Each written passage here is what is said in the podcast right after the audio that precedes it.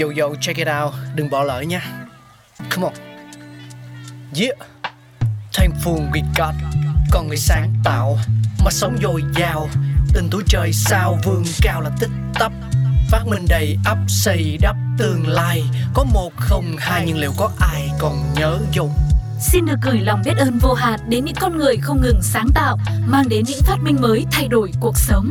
Thankful We God.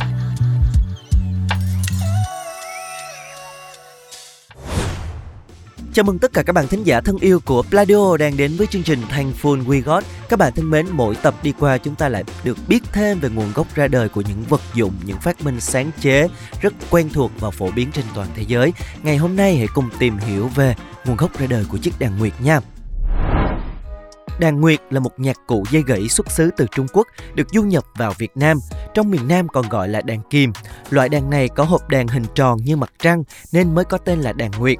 Và theo sách xưa, đàn nguyên thủy có bốn dây, sau rút lại còn hai dây. Nó là một nhạc cụ quan trọng trong dàn nhạc kinh kịch của Bắc Kinh, thường đảm nhận vai trò là nhạc cụ giai điệu chính thay cho phần dây cung. Đàn nguyệt là cây đàn rất phổ biến, dùng để độc tấu, hòa tấu với nhiều kỹ thuật chơi độc đáo như luân chỉ, đàn khiêu. Màu âm đàn nguyệt tươi sáng, rộn ràng, tình cảm, đa dạng trong diễn tả trạng thái cảm xúc âm nhạc. Theo truyền thống, nhạc cụ được phát minh ở Trung Quốc trong triều đại Tần, thế kỷ thứ ba đến thế kỷ thứ năm. Tổ tiên của đàn nguyệt là Đàn Nguyễn. Trước khi Đàn Nguyễn ra đời, theo giả thiết khảo cứu từ những bức bích họa trong hang Mạc Cao của tỉnh Đôn Hoàng, Trung Quốc, có một loại nhạc cụ với thùng đàn tròn và mặt đàn bằng gỗ không chứa lỗ thoát âm, cần dài không có phím, bốn chốt và bốn dây tơ. Đàn Nguyễn có thể có lịch sử hơn hai nghìn năm, hình thức sớm nhất có thể là tầng tì bà, sau đó được phát triển thành Nguyễn Huyền, rút ngắn thành Nguyễn. Trong các văn bản cổ của Trung Quốc từ thời Hán đến nhà Đường, thuật ngữ tì bà được sử dụng như một thuật ngữ chung cho một số hợp âm được gãy, bao gồm cả đàn Nguyễn, do đó không nhất thiết có nghĩa giống như cách sử dụng hiện đại của đàn tì bà để đề cập đến các nhạc cụ có thân hình quả lê.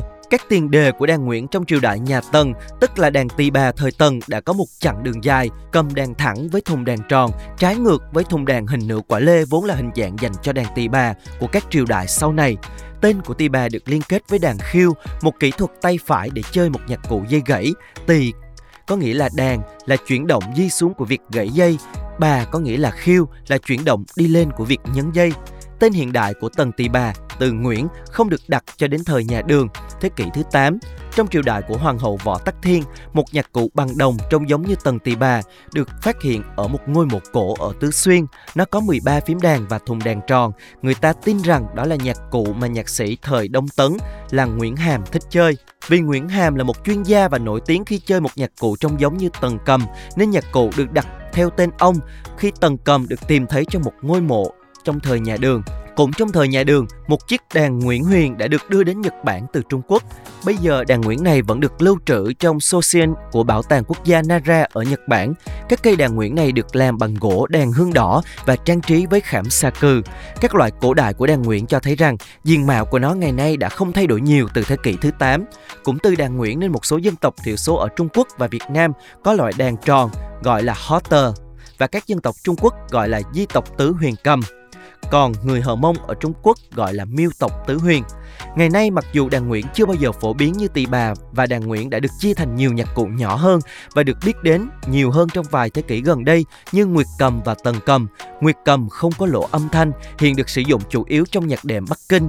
Tần cầm và đàn nguyệt lúc bấy giờ là hai nhạc cụ trong nhóm đàn Nguyễn thịnh hành ở Quảng Đông và Triều Châu.